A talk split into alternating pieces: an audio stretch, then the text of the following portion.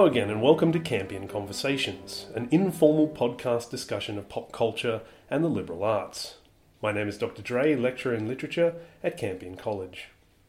Born in 1892, John Ronald Reuel Tolkien, or J.R.R. Tolkien, left an indelible impact upon the 20th century. He was a decorated soldier in the First World War, a professor of English language and literature at Oxford, an editor of the definitive editions of some of ancient history's greatest texts, such as Sir Gawain and the Green Knight. But he is undoubtedly most famous for being a philologist, which is studying the etymology of ancient languages and even creating some of his own. Oh, and he also wrote some book about a hobbit or something. Not really sure how that turned out. Obviously, I'm being facetious. Tolkien's creations, The Hobbit and The Lord of the Rings, were epics in the truest sense of the term, and they cemented his reputation as the father of modern fantasy literature, even if they were responsible for his most heinous crime, the creation of the insufferable character Tom Bombadil. But we are not here to talk about those works today, or not directly. Instead, we're discussing some of Tolkien's lesser known works, as they've been selected by Mr. Thomas Flynn, lecturer in classical languages here at Campion College, as some of the texts that you should explore if you're interested in the liberal arts. So, Mr. Thomas Flynn, thank you so much for your text selection and for joining me to answer some questions. Thank you for having me, Colin. Okay, so Tolkien's lesser works. What, what are we interested in Yeah, talking this about is, today? well, I wouldn't say lesser, but these are the, the other Tolkien. So this is the stuff that's usually ignored in or people favour of people would not necessarily have read it. So you Okay. like, if you like The Hobbit, if you like The Lord of the Rings, some people do. Yeah. apparently, I'm, I'm one of them, but yes. and um, especially if you've tried the Silmarillion and thought at least it was okay, um, there are some other works I try and recommend. Now, the first one is these are two very short works, which for Tolkien that's quite an achievement. They're sometimes thought of as children's books. They're short. They don't have anything that a child would find too distressing, but they're not really. And Tolkien was one of those who didn't really who believed there really wasn't such a thing as children's literature. There was just books you liked to read and books you didn't. And so the first one I'd recommend is Farmer Giles of Ham.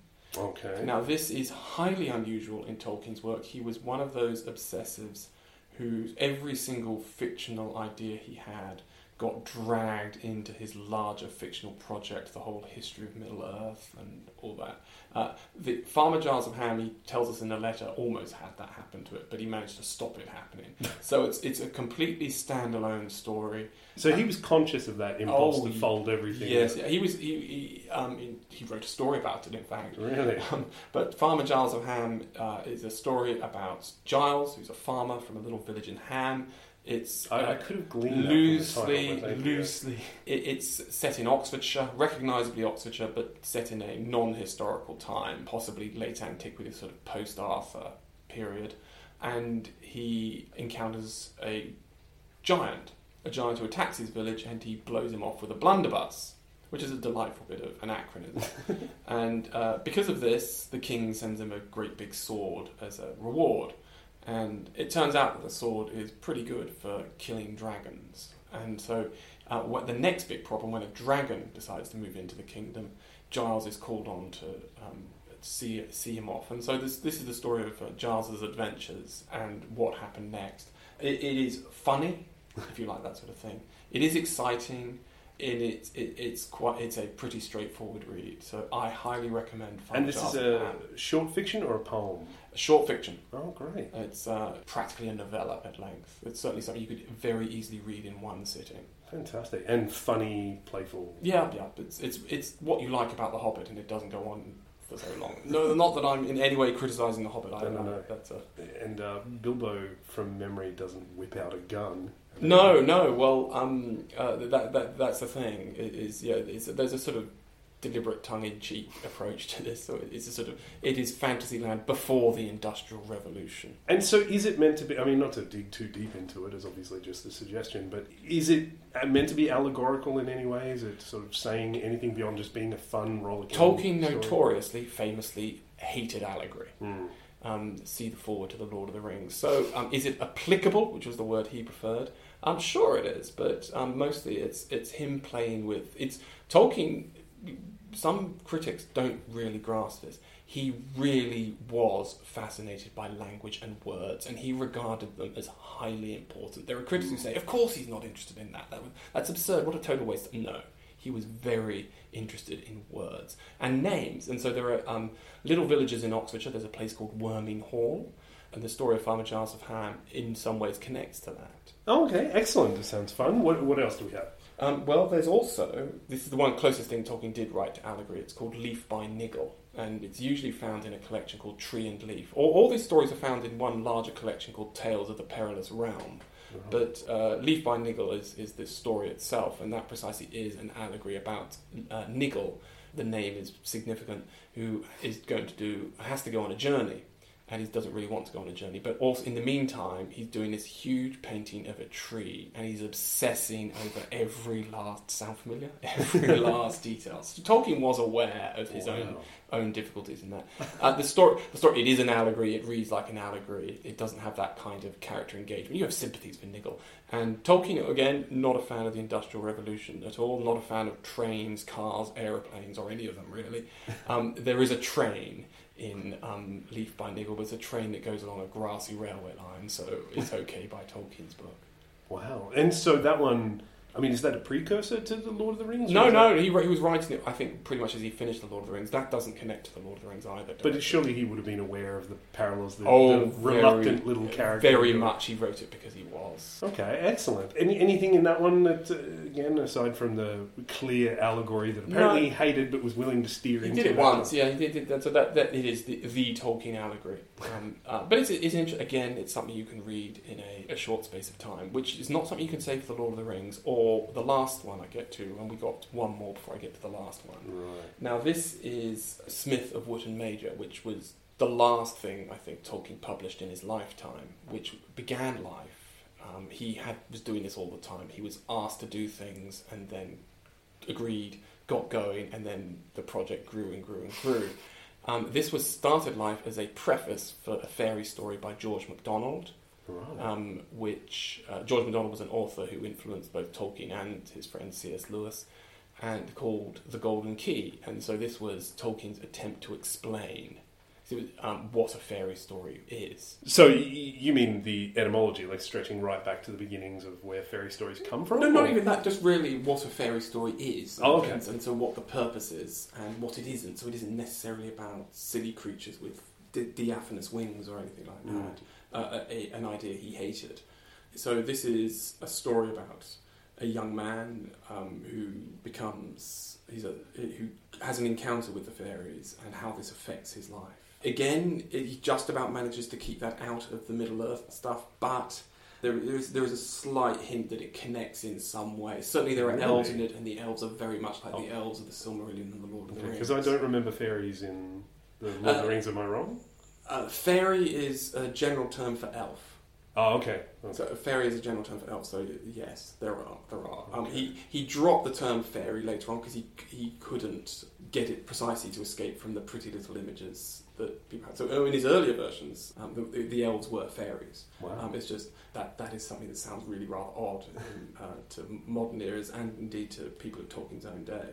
Uh, so the final book I'd recommend. Now this is something you really have to like. Tol- If you like Tolkien and if you like the Silmarillion, uh, if you're interested in study of the liberal arts or indeed study of the arts generally, anything heavily text-based involving detailed scholarship about texts, I would suggest you read the history of Middle Earth. And there's Wow. a lot of it. There are 12 volumes published by his son Christopher Tolkien, his, his literary executor.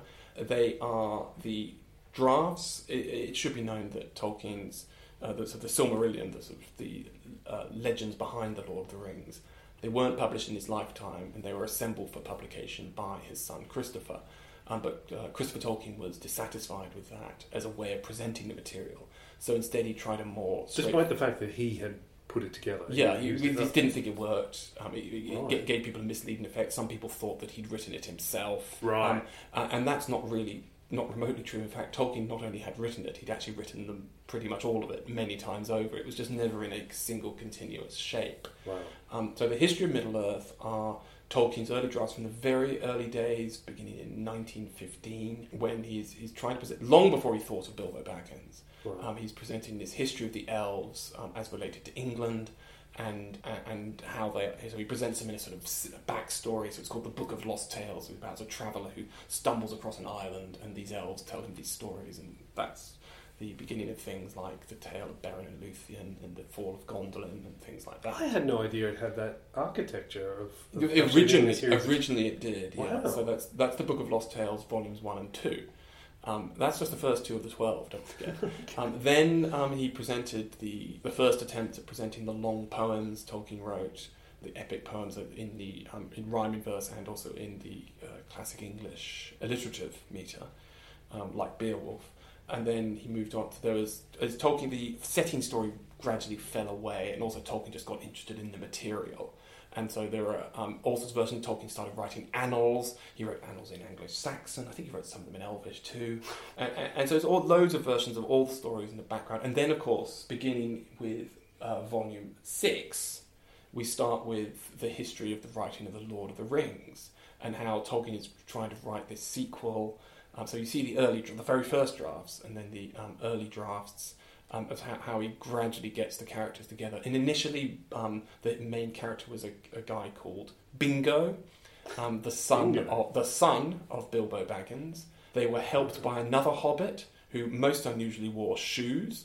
That other hobbit's name was Trotter, and in fact, he wow. Trotter occupies the space in the narrative later occupied by Aragorn. So you see this, this whole development as Tolkien um, develops wow. story. He realizes actually it makes more sense to make Trotter a man. He, stay, he carries on being called Trotter.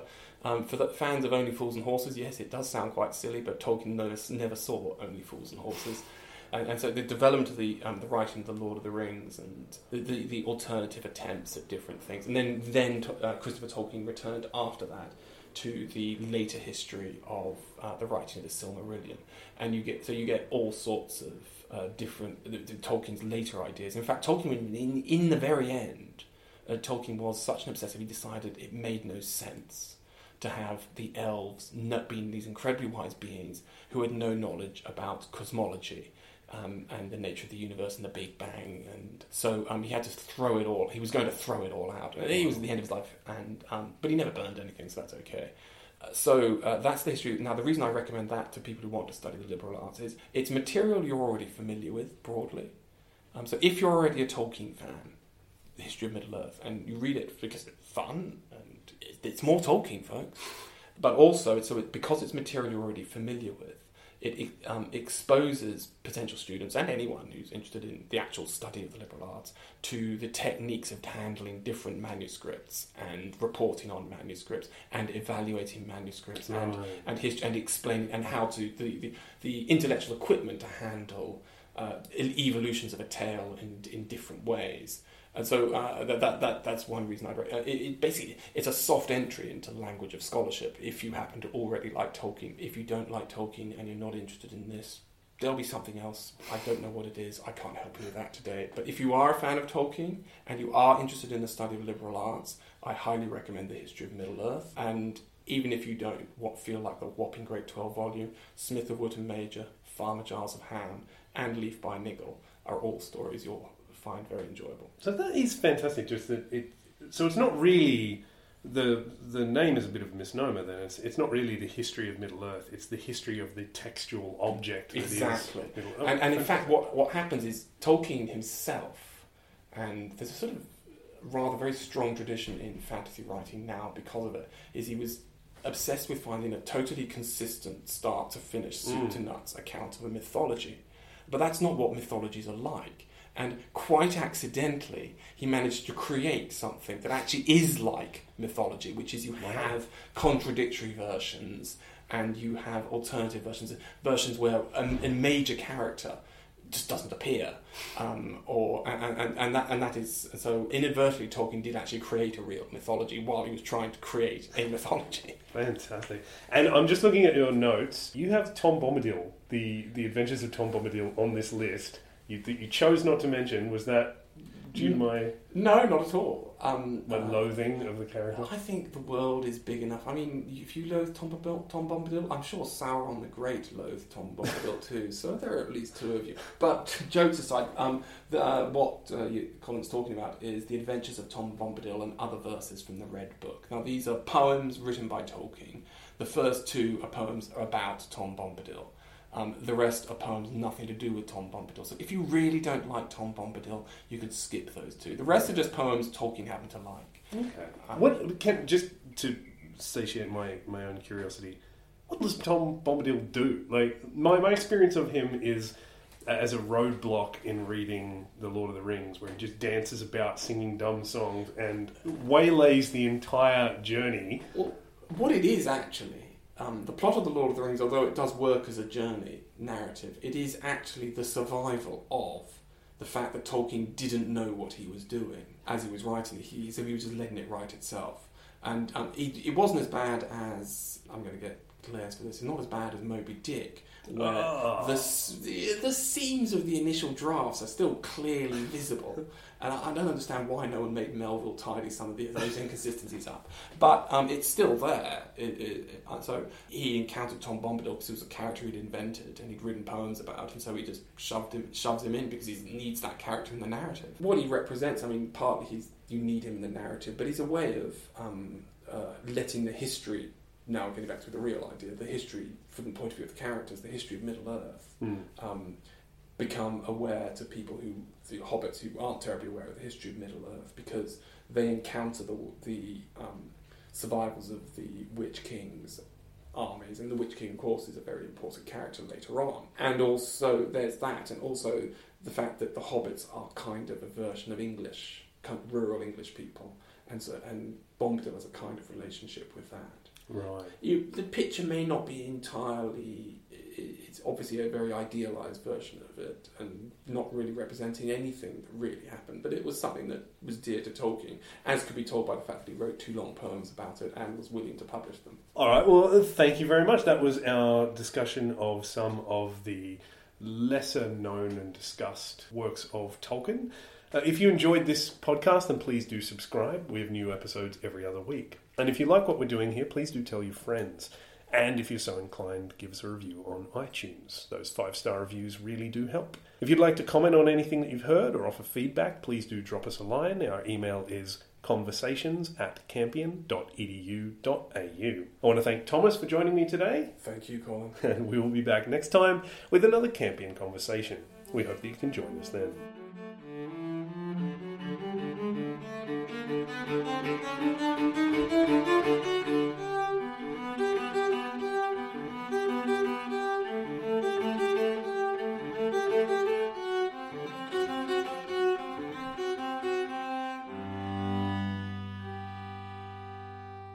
This episode brought to you by Unnecessarily Abrupt Ending.